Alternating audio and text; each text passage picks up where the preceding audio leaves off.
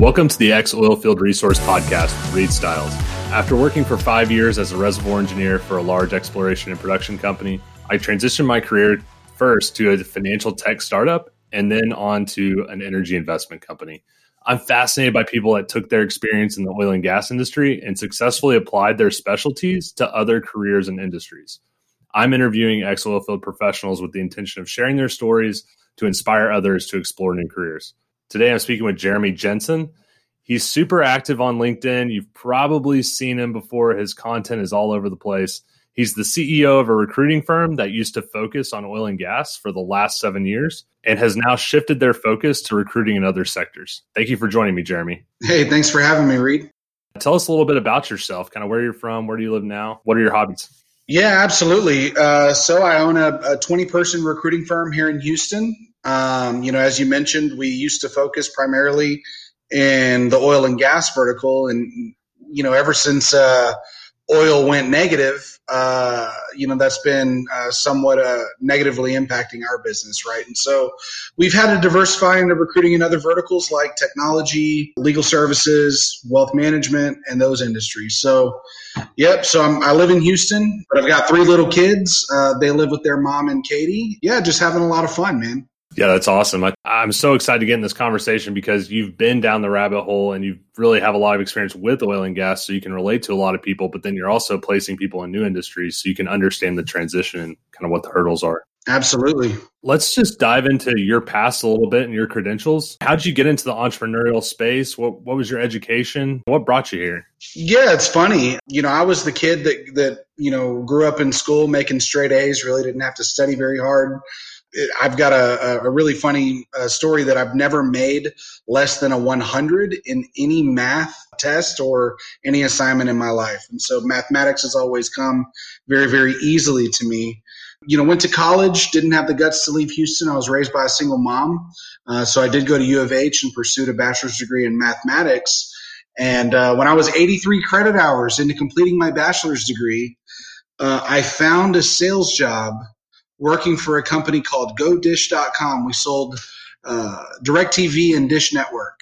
And as, as a 21 year old with, uh, I want to say a 3.63 GPA at U of H, uh, I didn't go back for another semester. I just doubled down, went into sales, and as a 21 year old, I made $108,000 slanging DirecTV and Dish Network on a phone and uh, and never looked back, man. Just chose sales as my career. Um, and I started my first company, which was a lead generation firm, when I was 25 years old.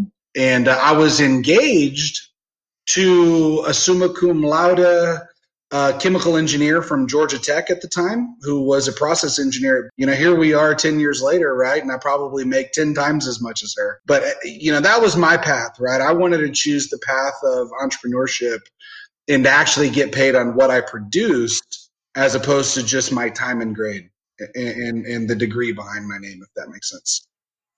Absolutely. And I just released a podcast kind of talking about my tech journey where I was an entrepreneur, but I was the technical lead for an entrepreneurial venture. So I definitely am very curious to see how you not only took sales that you're obviously great at, but also the kind of business management side. So let's let's dive into some LinkedIn stuff. I mean, you're incredibly active on LinkedIn. You have a big following. Like, when did you get started in LinkedIn, and how did you know this? Did you know this was going to kind of evolve into a major part of your brand? No, I mean, it was not something that I even remotely thought would happen 10 years after creating the account back in 09, right? Um, you know, that was whenever I got on LinkedIn. I worked for an HR consulting company um, doing inside sales and and and um, use LinkedIn to prospect a little bit, right? But you know, I was taught by my VP of sales that the money is made on the phone. Stop playing on the internet, right? And so uh, it, it's funny how I carry a lot of those same strategies and methodologies to even our business today in the digital age, right? But um, so you know, had the LinkedIn when I uh, started the lead generation company back in uh, 2010, um, that's whenever I started to leverage LinkedIn as a lead generation platform. And, and, it was primarily to develop leads for my clients, whether they were selling products or services. and uh, I really started to kind of uncover some some some pro tips, right? Some tricks that would allow me to exploit the data uh, and lever that in order to monetize for my clients' efforts. And so, um, you know, today I've got forty thousand LinkedIn followers. Um, you know, I think I would have more, but I don't approve everybody, and I uh, I want it to be right people that um, are in my space that can have a vested interest in the content that I share. Obviously, I want to be connected to decision makers and, and, influencers inside of organizations that I could potentially do business with. And so I'm pretty picky on who I let in my network. But obviously, because I have people that enjoy engaging on the content with likes and comments and shares, uh, I get a lot of views. And uh, I really enjoy showing up to an event and uh, and people say, "Hey, look, it's the goat," uh, and so that's that's a little bit of a fun that we have with the with the LinkedIn persona. I've got a little goat next to my name, uh, the emoji, and, uh, and, and we've published videos and content circled around hire the goat to find your unicorn. And so, for those of you who don't know what the goat means, uh, it's it's an acronym for uh, greatest of all time, which we all know is Tom Brady right in the NFL. Undisputed. Undisputed at this point. Yeah. the most rings. There you go. Yeah. Obviously, LinkedIn's super powerful. Everyone's got a LinkedIn now. If you're in a full time gig or if you're wanting to have a brand, where do you see others fall short when they're just getting going in LinkedIn, and how could they quickly improve to kind of you know get going? Say they've they've kind of been out of the loop. Maybe they have 500 followers kind of how would you say let's let's kind of get back into it where have you seen people succeed yeah so the biggest mistake that i think people have is they uh, go through the feed maybe they like an occasional post but they don't comment and i think the biggest opportunity for individuals in order to get their name out there is to not necessarily direct message and spam potential hiring managers but engage on content, right? And when they see the face and when they see the name and they develop a familiarity with that persona, it is going to motivate them if the little headline caption is captivating enough. It's going to motivate them to click on your profile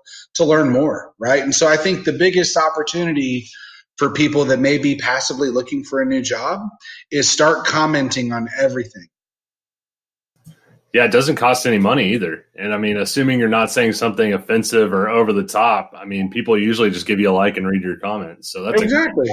Yeah, absolutely, absolutely. And you know, the funny thing is, is if uh, if if let's say Reed likes a comment on my post, uh, obviously the people who follow me are going to see that. Uh, but more importantly, the people that follow both of us LinkedIn's algorithm forces that content to be right at the top of the page because in their mind, it's, hey, there's multiple people in this person's network that are communicating on this. Yeah, it's like a web. That's really cool. That's great advice. Really practical. I'll give another tip. And this is this is feedback that I give people all the time, and, and it, it's kind of mind blowing on how simple it is. Let's say you're unemployed, right? And so you've got an end date to your most recent job right? So it says completions engineer, Southwestern Energy, end date February 2020. Well, most recruiters, whenever they're looking for candidates, they're only looking for current title. And because that's not your current title, you're not going to return in their results. And so when you're unemployed and you're looking for a new opportunity, what I would encourage you guys to do is still put your desired jobs title. So it may say completions engineer slash petroleum engineer, right? And then the current company could be seeking job opportunity. Does that make sense? Absolutely. I query it, you come up in my results. I've seen a lot of people do that, and I wondered. I knew there was a, a deliberate reason they were doing it, and that makes perfect sense now. Yeah, the seeking opportunities. So it's for the search algorithm. Very good. Advice. It's for definitely the search results. Absolutely. Mm-hmm.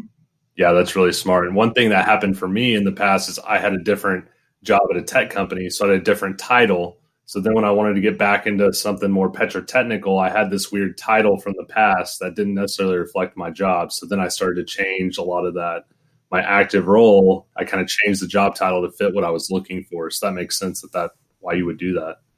Yeah, absolutely. And, and, you know, the thing, the fact of the matter is, is anybody who knows you, they know your technical expertise, they know your work ethic, right? They know your reliability, uh, your humility. Your, they don't need to see job titles, but 99% of the time, you know, you're you're landing in the inbox of a 40k HR generalist that's funneling through a stack of 500 resumes, and so you have to make it really, really easy for them to put you in the yes stack and not the no stack.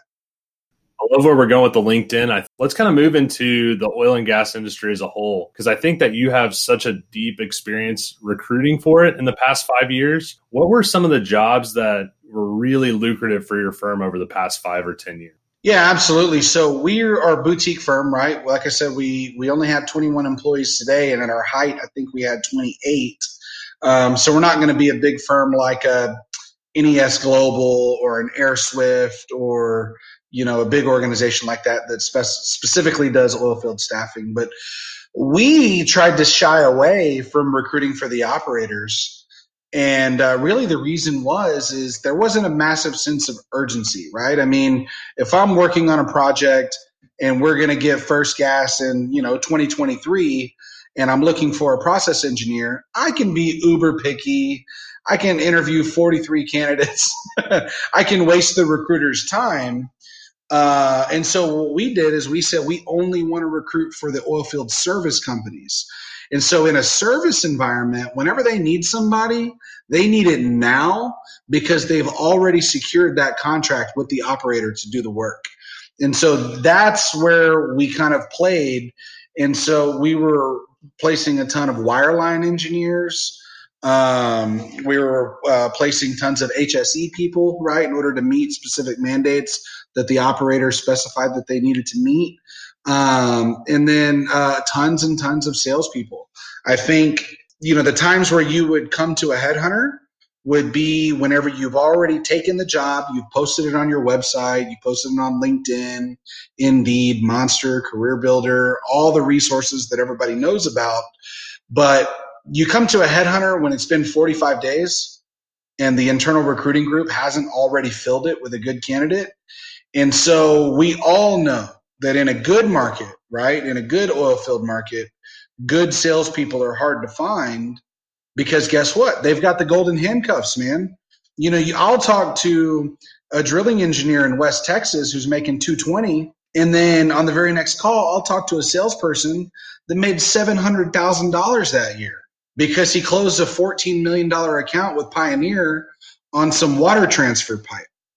But I believe that oilfield service companies, as it specifically relates to salespeople, that's the direction that I think a lot of strong, talented, ambitious, aggressive, technical people, that's a direction for those individuals to migrate down. Because the days of buying from the guy in the boots and blue jeans just because uh, he and I go to church together and we went to West Texas Permian High together, uh, more and more corporate organizations want technical engineers to sell those products and services uh, because you can actually provide a full suite of solutions as opposed to just fulfill the purchase order that the buyer wants to give you. Does that make sense?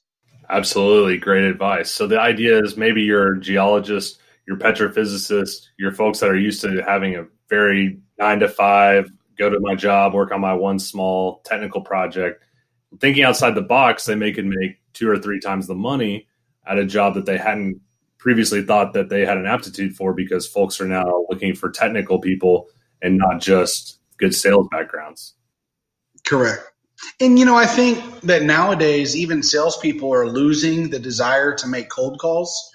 And uh, I think a lot of the old generation they just rely on their little little black book, right? Their Rolodex of business cards that they've been picking up since the '80s.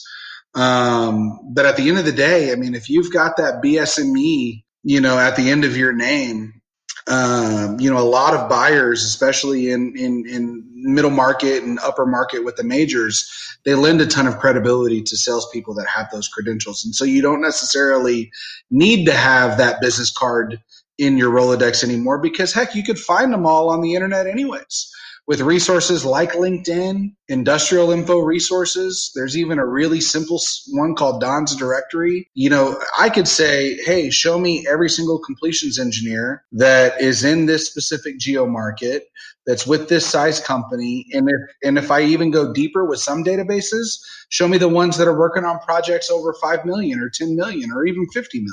And so I think that accuracy of data is very important. Having the technical sale ability, right? Uh, and then really the last one is is having the confidence to go ask for the business. And I think that's where a lot of technical engineers um, maybe don't think that they're capable, right?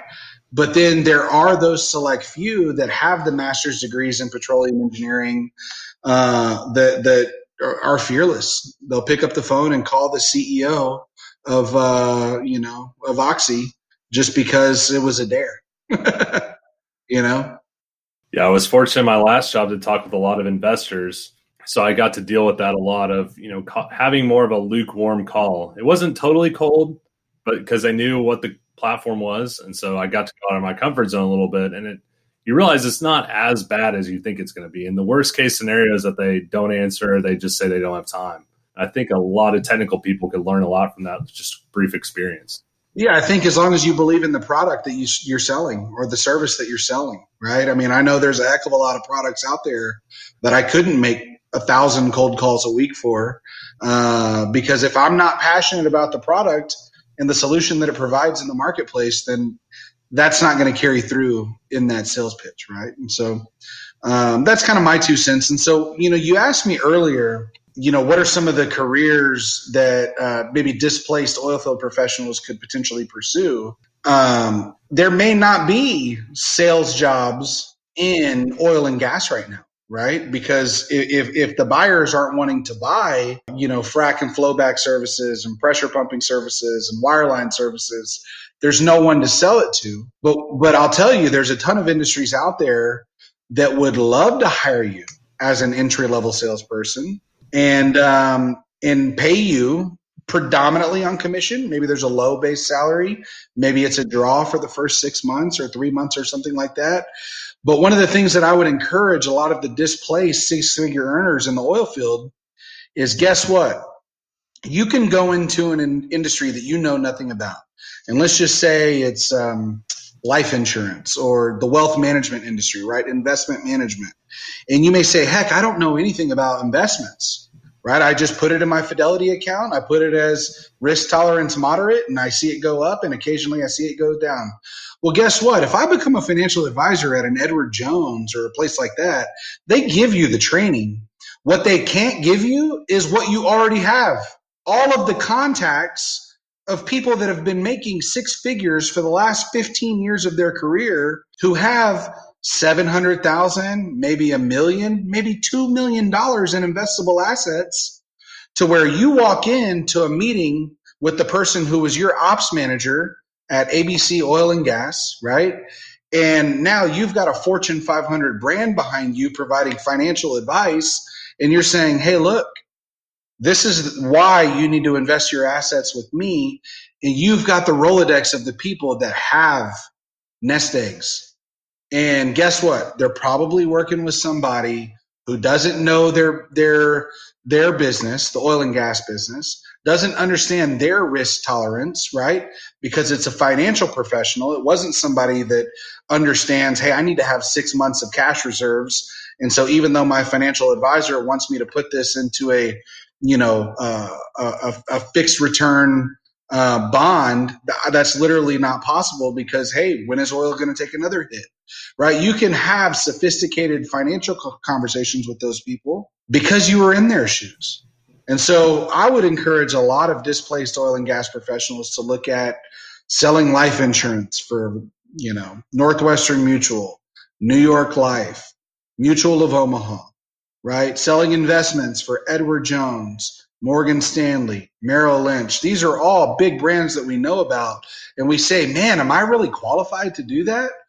Well, you're qualified to go get your ass a 50K salary. But if you want to make 150 like you were making before, you better bring some assets into the firm to manage. Previously, you had a lot of technical knowledge that you could leverage. Now it may be those people around you with the similar technical knowledge. That's the asset moving forward yeah, it just kind of points to the fact that LinkedIn is key in having your network really trust you and understand what you're doing and have them at your disposal is important. Absolutely. And and you know, if they trust you, right, as a completions engineer and you showed up on time and did great work, we all know that those characteristics translate to any industry, whether you go become an attorney, right? You go back to law school, whether you become a wealth advisor, whether you become a software developer. We know that A players will always be A players no matter what they do and what they attempt in life. Yeah, yeah, no problem. So, you know, with obviously a lot of crazy stuff happening in the world, um, people are staying at home. A lot of people in the oil and gas space were full time workers. And I'm suspecting a lot of people that were contractors for, especially for operators, could be impacted by everything that's happening. And with a lot of the world going towards gig economy and kind of on demand workforce, do you see any changes or any trends that may impact oil and gas work yeah, I mean, absolutely. I think um, you know now that you know we've had employees working from home for the last nine, ten weeks, we've seen that productivity is still up, right? Whether they're engineers or other technical professionals. Um, and so what I think is going to happen is is more employers are going to be open to the idea of allowing full time W two employees to work from home. And what's going to happen is, is individuals who may be employed at this operator at 170 may take this job at 150 because now they can work from home five days a week, right? Uh, and so I think that we might actually see somewhat of a mild downtick in salaries for um, certain professions and bands and things of that nature, just because you know, number one, you know, oil and gas companies want to maximize profitability because we don't know when this is ever going to happen again. Um, and number two, I think that above the hundred thousand mark, um, especially in two income families, um, making 120 or 180 or even 220, it, it, it's marginally affects the quality of life for those individuals. And so, if they can, you know, wake up at 6:30, work out, eat breakfast with the kids, and then jump on the work laptop at 8 a.m., they're going to do that so they don't have to sit in traffic for 50 minutes driving downtown. Wow, I had never considered that that would be a bargaining chip moving forward and kind of lower the cost. And if you think about it too, I know living in Dallas, I spend you know six dollars a day just in tolls. Uh, I don't even know what my gas bill is, but you know it's probably like ten dollars a day just to commute it's like, man, if you really start adding up all these little things, not only the time to commute, but then the stress, it may be actually the same value to take less money, net all of your expenses. I mean, especially if you have kids, there's so many families right now that are finally having an opportunity to spend time with their kids in the home and obviously doing homeschooling and, and, and Zoom meetings with uh, the little ones and they're remembering the reason why they go to work, right? And so I think that more um, individuals will have a desire to work from home or have flex schedules and have flex hours, um, especially if they're going to still be productive for you know their company. And I think that most companies are seeing that that's certainly an option right now. And I'm so glad I asked that question because it yeah, was kind of an aha moment for me. So when you look at the future in oil and gas, my first thought from a lot of these interviews I've had is that your engineers are going to become more programmer focused. They're going to be a lot more statistically driven. As before, it was probably relying on their experience. Now it's going to be more of you're just a software expert. When you think of some of these traditional oil and gas jobs in the past, can you kind of think of a natural path that they may be going in the future? And I know this is obviously we're using your crystal ball a lot. And I'll give you a couple examples. So I wanted test a few of these out and see what you thought. So the first one would be like a landman in oil and gas. Yeah, I mean, I would say that I'm probably not going to be able to provide a ton of insight, you know, on a lot of these for the simple fact that I don't go to work for an oil and gas company every day. Um, you know, a lot of the searches that we did were, you know, hey, look, this is a revenue gener- generator for my company. Um, I can't find anybody. Can you go poach somebody from the company across the street? And so, um, whenever it comes to you know where individuals can migrate into other areas by leveraging their skill sets, I would say I don't have a ton of experience on that for the simple fact that they don't need to pay me $50,000 for someone if they're going to have to train them from scratch on the industry. And so really it's just getting somebody that does that job at the company across the street. And so the value add that I can create, and it will apply to every single one of those, whether it's landman, process engineer, completion engineer, facilities engineer, ops engineer, drilling, whatever, is go into an environment where you get paid on what you produce. Become a revenue producer. I'm telling you guys, in a whether it's a, a high market, whether it's a down market, um, whether there's a global pandemic, if you generate revenue for the company, your job is extremely valuable, and um, and your compensation is variable based on how important you are to the organization.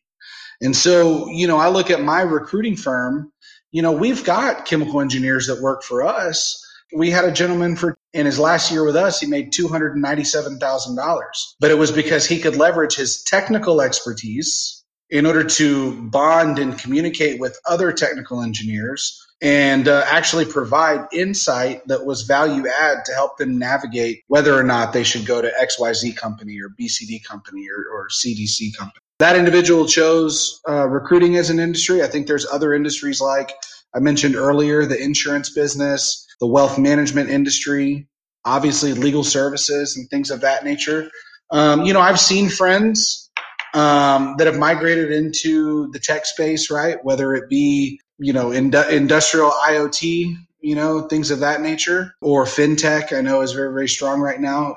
You said you work for a fintech startup, but but at the end of the day, right? If I'm a landman, my I better go into sales where I'm getting paid on what I produce. And again, you already know you have a fearlessness of approaching a potential buyer or a potential seller, right? Um, and it, it certainly translates to uh, potential buyers as well. No, thanks for walking me through that. And I think your point about being really specific about the jobs, it's more like generally there these are some things you could look for. When you're thinking of characteristics that hiring managers are constantly asking for in their employees, what are three things that you could tell people, hey, figure out where you can fix these things or show these characteristics in yourself? And hiring managers will almost always want that. Yeah. So, number one, I think, is confidence. And it's a fine line, right, between confidence and arrogance um, but I think number one is confidence. Um, you know, number two would probably be accuracy, right? Especially as engineers, because, you know, I know there's a, quite a few people who maybe English as a second language, right? And, and um, you know, written communications and sometimes even verbal communications can be somewhat of a challenge. Um, I don't necessarily think that it, it, it uh, affects their ability to run process simulations, but um, but you know, accuracy, you know, excellence, verbal communications, written communication skills. Um, and you know, it's funny that I'll say this one's number three because number one was confidence, but I think number three is humility, right? And and you recognizing, you know, the individuals that that afforded you the opportunity to gain that confidence. Highlight that that grit that work ethic, show that humility to say, the reason why I'm good is because I had to walk through all this. And I think that's really what's going to separate a lot of the people who maybe have the same technical degree from the same school is it's those people that have the confidence the humility the grit the work ethic the competitive spirit. Um, the ability to wear many hats i think is something that employers are really looking for right now. And so you've, you've got experience in drilling and completions and reservoir engineering, that's definitely something that you need to highlight on your resume um, because I think at least some of the small to mid-sized operators may want to leverage that expertise and have you wear a couple of hats. That's such an interesting point. I want to stick on that for a second. The uh, are you going to be a super wide pool of water that's shallow or a very narrow pool that's deep? And I, I think in the past, at least whenever I started, it was always oh, become a certain type of engineer, facility engineer, reservoir engineer, whatever it is, and then become a super expert in that and go super deep. But I think what you're seeing, and that's a great point, is that if you have a little bit more of a varied skill set, a wider tool belt, then you can maybe work at a smaller company and do multiple jobs and be more valuable. That's a really good point. And I think you hit the nail on the head in a comment earlier on why maybe the super technical experience is not as valuable is because with technology now, we have access to so much data to where we don't even really need to make gut feel decisions anymore. We can leverage the data to say, hey, how did that well perform under these same conditions at this time last year? You know, XYZ. And we can actually pull data instead of go say, well, Jim Bob, how did you know how was it back in 83 whenever you were over here right and so i think that the market is is kind of migrating into more of a data driven decision making and, and, and, planning and and um, and even discovery uh, process today and so you know where can those individuals whether they're petroleum engineers um, or mechanical engineers right data science is a massively growing vertical that not only applies to oil and gas um, but across all industries, right? You know, leveraging data in order to give insights to decision makers um, to make very accurate and actionable decisions, right? And so uh, we know big data, right? That's a phrase that's very hot right now. We obviously know of, you know, AI and machine learning and things of that nature. Um, but uh, but again, those are all massively growing areas that uh, strong technical backgrounds where with individuals that have the ability to accrue knowledge very quickly, that are meticulous and accurate. Those uh, those skills will translate very well into those verticals. Great advice. Let's let's kind of move over to the more general side. Have you had any major aha moments since March of 2020? And we may have already touched on it with just the working remotely. Yeah, so mine may come off um, poorly. My aha moment was um, I just wanted to have fun, man. You know, why the hell do we work so much? You know, um, you know, for, I've been very fortunate and blessed in my career to where I've I've I've uh, been afforded the opportunity to have some financial freedom. And even though the the Dow took you know a, a 38% hit over a one week period in March, and fortunately, it's since recovered back to only being down about 22%. But I really started to spend money on things that I, I was being a little bit more frugal about, right? So if you want a Peloton, right? If you want, you know, the, the new iPad, the new Apple Watch, you know, whatever it is, why the heck do we go to work every single day and bust our butt and, and make money if we can't actually enjoy our surroundings and, and, and consume that money in order to live our best life. And so that was my aha moment, right? And, and um, now we've all got a little bit more time to where we can go outside and, and, and literally, you know, smell the roses, right? Um, and uh, so I would encourage, you know, your listeners to maybe not be so focused on trying to retire, you know, in their early 50s or, or, or, mid 50s, but go out and enjoy it right now.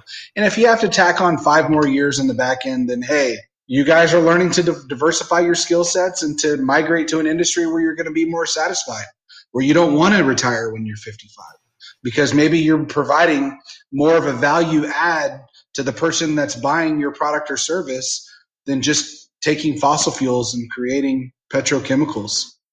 Yeah, very interesting points. I mean, I think the amount of people I've seen walking around my neighborhood is five or 10x any, you know, January 2020, for instance. So no doubt, just even going outside has been a big aha moment for me that, hey, there's all yep. there's all this space out here that's completely underutilized. Absolutely. You know that we, we look whenever whenever we're house shopping and we look at the price per square foot well, the price per square foot out there is zero, man. Go consider it. Go consume it, and and and really maximize the friendships with your with your friends and your family and your neighbors and and uh, at the end of the day money it comes and goes right and and um, you know i think all of your listeners right we've all you know been very financially rewarded hopefully you know in this industry um, you know at least for the last few years some for the last 15 20 years but now we need to go out there, pay it forward, treat people right, live our best life, bring happiness into the lives of others. And um, and maybe that means we can't have that brand new Mercedes SL63. But uh, but that's not what life's about, man. Yeah. It's about what did we talk about, right? The humility, the confidence, and the accuracy. No, I think that's a great point. I think that's kind of the end of that talk. let's talk about, uh, let's kind of move back into taking all of this, taking all we've talked about, and boil it down to if you were a petrotechnical expert and you were laid off today, let's say geologist, geophysicist, petrophysicist, for example, what would you, what would be the first thing you would do? Well, I would say that's probably not a good question for me because I don't have a clear answer for that. But, uh, you know, I think the first thing that I would do is take a look at all of my assets, right? You want to take a look at which ones are liquid, which ones are captive. You want to really have a very clear and accurate snapshot of the equity in your home um, and potentially look at every single expense that you have that's a uh, fixed or even variable expense that goes out on a monthly basis. And so, you know, I think I spoke with a lot of folks back in 2015 and 2016 that just thought that it was going to come back in four, five, six months. And over a 15 month period of unemployment, they literally burned through their entire life savings because their lifestyle didn't change. And um, and so I think that's probably the first thing that I would do is take a look at, you know, all of my assets and all of my expenses, and made sure that I managed that delta um, very very efficiently, at least for the next twelve months. Great practical advice and really for anyone outside of petrotechnical just really practical advice. I appreciate that. So we're going to kind of ask two questions here. The first one is specific to job searching or careers. Do you have any books podcasts online resources that you'd recommend to someone to improve either just their career in general or their outlook on their career yeah so there was one book that actually helped me as an entrepreneur tremendously and uh, doesn't necessarily apply to engineers or petrotechnical professionals um, but there was a book called Traction written by Gino Wickman that, um, you know, helped early career or, or even middle, middle career entrepreneurs um, create clarity in their business. It gave them um, a mission, vision, and values and, and help provide the framework to help those entrepreneurs scale. Um, and so I think that, you know, there's, there's a lot of books out there, you know, about finding your why, and things of that nature where I think it could be um, maybe the consumer's equivalent, right? Um, but for me, I know that was critically important to helping us um, eliminate the white noise that life throws at you. To say, hey, these are the things that I do very well. I'm going to choose something and I'm going to jump all in and I'm going to be great about it. I'm going to be great at it because at the end of the day, there are so many different uh, media platforms that are all pulling for our attention, whether it's Facebook, LinkedIn, Instagram, you know, YouTube, whatever it is. I think eliminating a lot of that white noise, finding your why, and developing a strategy in order to execute that very efficiently, I think that's very, very important just kind of a little bit more unrelated. We've talked a lot about jobs and careers, but are there just any books, podcasts, resources that you really enjoyed? I mean, maybe this is kind of from your time during the past couple months, just for, for enjoyment. Yeah. So uh, for me personally, no. You know, my president of my company uh, is the one that is the consumer of podcasts and the consumer of books. I would say that I'm way too ADD to sit down for an extended period of time um, even though I do it all the time, and that's why I'm overweight, right? But usually it involves uh, perusing through Instagram or perusing through LinkedIn or something like that. But uh, that would be a word of encouragement is to uh, go out and engage on social media platforms. And one of the best ways to get your name out there to network is not necessarily to pull at that lever and say, give me a job, give me a job, give me a job. But maybe you could do, you, you could motivate and inspire other people and their content that they publish. And uh, and it creates a very favorable stigma associated with your brand and your face on social media platforms to where they say hey that guy Reed styles and that guy's a builder of people right? And maybe they know that before they even click on your linkedin profile to figure out what the, what it is that you do. And so create a strong brand of uh, of, of motivating inspiring supporting each other I think that's one thing that we can all do to help us be better servants in our community. I appreciate that advice. I also like that your this mimics what you do on LinkedIn. Your your stories are often funny or they're insightful and they're not ultra serious, but I know there's always a nugget of value there. And so I like that, you know, just like your content, you're seeking out other people that appreciate that content. Absolutely, and, and you know I've been fortunate to where when when the market was going well, right, and people were hiring like left and right, um, you know we were getting an inbound call from a potential hiring manager uh, once a week. Hey, Jeremy, can you find process engineers? Can you find me a CFO? Can you find a, a VP of technology? And it wasn't because I was drip marketing to them saying, I'm a recruiter, I'm a recruiter, I'm a recruiter. It was because they developed a relationship with my persona on LinkedIn. I never asked for business. I gave real, honest, true, transparent stories of things that happened in my day to day life. And they developed an element of trust uh, with somebody that they thought that they knew personally. And when it was ready to buy, they raised their hand and say, Hey, Jeremy, can you help me out? And I was there to answer the call. You know, I think that's one thing that's kind of a lost characteristic nowadays is accessibility and responsiveness. And, um, you know, if, if anybody does want to reach out to me on LinkedIn, I reply within 24 hours, 100% of the time. Uh, even if it's a, hey, uh, you know, we don't really have anything for you. And so I, I, do believe in responsiveness, transparency, not stringing people along, right? If, if there's a candidate that's looking for a job and I know that I absolutely don't have any clients that would be motivated to pay a recruiting fee on that individual, I'll be honest and transparent about it, but I won't ghost you. You know, after my divorce, I was on dating apps for three months. I know how it feels to get ghosted. It's no fun yeah, that, that definitely has trickled into the business world. I, we've got a couple left. I want to respect your time and thank you so much for your candor on the questions. This one relates to mentorship. Who do you personally look to for mentorship and how did you find those individuals?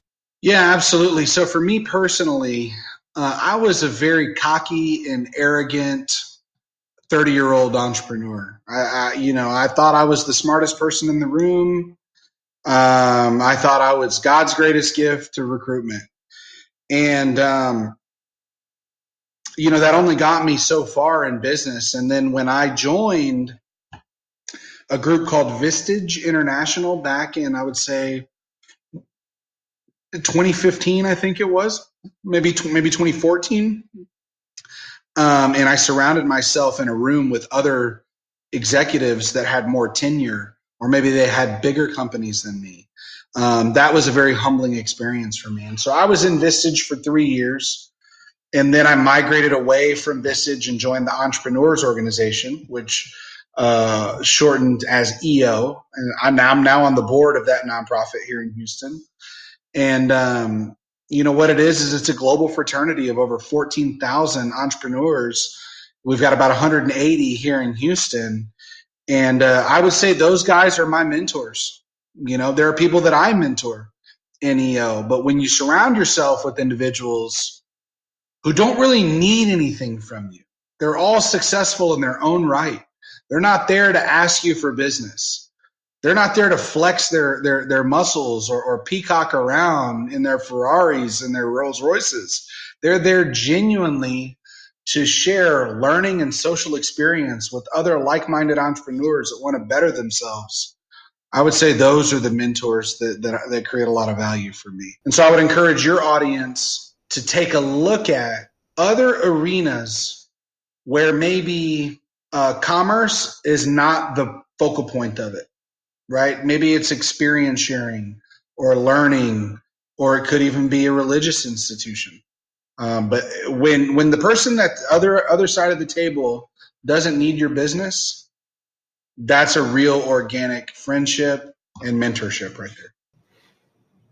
Great advice. And I definitely, when I was working at my startup, I love that camaraderie you have when you work with other either contractors or other third party vendors that are also entrepreneurs. And whether or not you work together or not, you always have that just, hey, I do this too. I'm an entrepreneur also. You know, I grind too it's just kind of a mutual respect thing. That's really cool. Absolutely.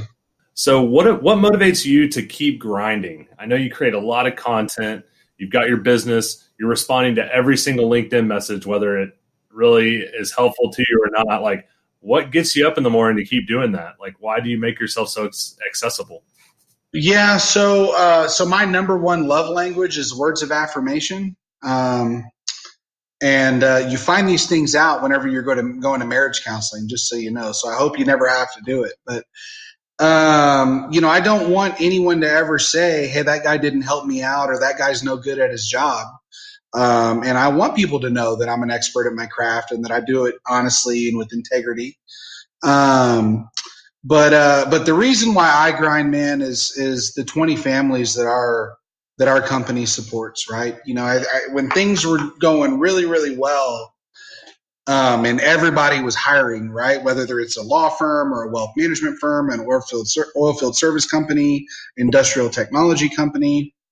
Um, those people grinded in order to make me rich, you know. And um, and and what I did is what I, I gave them an opportunity. I gave them training.